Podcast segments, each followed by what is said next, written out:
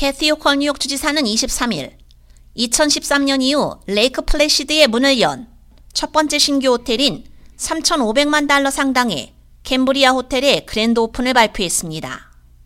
10만 5,645 평방피트 규모의 이 현대적인 호텔은 185개의 객실과 레스토랑, 이벤트 공간 및 해안가 모임 공간을 갖추고 있으며 50명 이상의 정규직 직원을 고용할 예정입니다.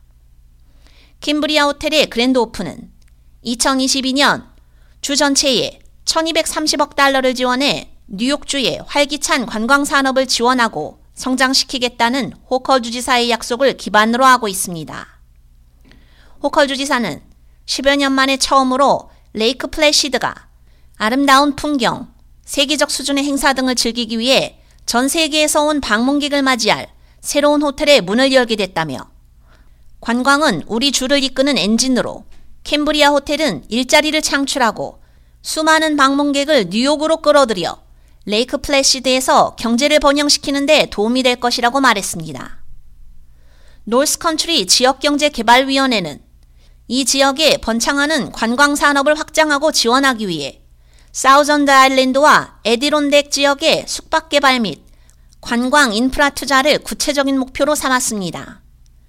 에디론덱은 아름다운 자연, 야외 레크리에이션, 역사 및 가족 친화적인 관광지로 유명해 숙박시설을 보충함으로써 관광 산업에 있어 최상의 효과를 거둘 수 있을 것으로 내다보고 있습니다.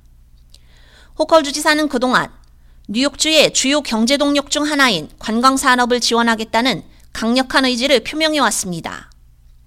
Bring back tourism, bring back jobs 회복 패키지를 시작으로 여행 산업 종사자, 중소기업 지원 프로그램 및 뉴욕주의 새롭고 독특한 이벤트를 제공하기 위한 이니셔티브를 지원하기 위해 전례 없는 4억 5천만 달러 투자를 시작했습니다.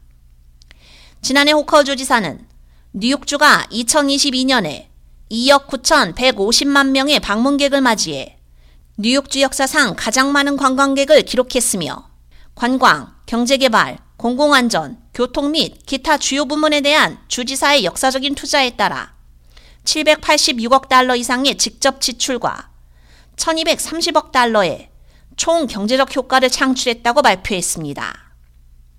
K-Radio 유지연입니다.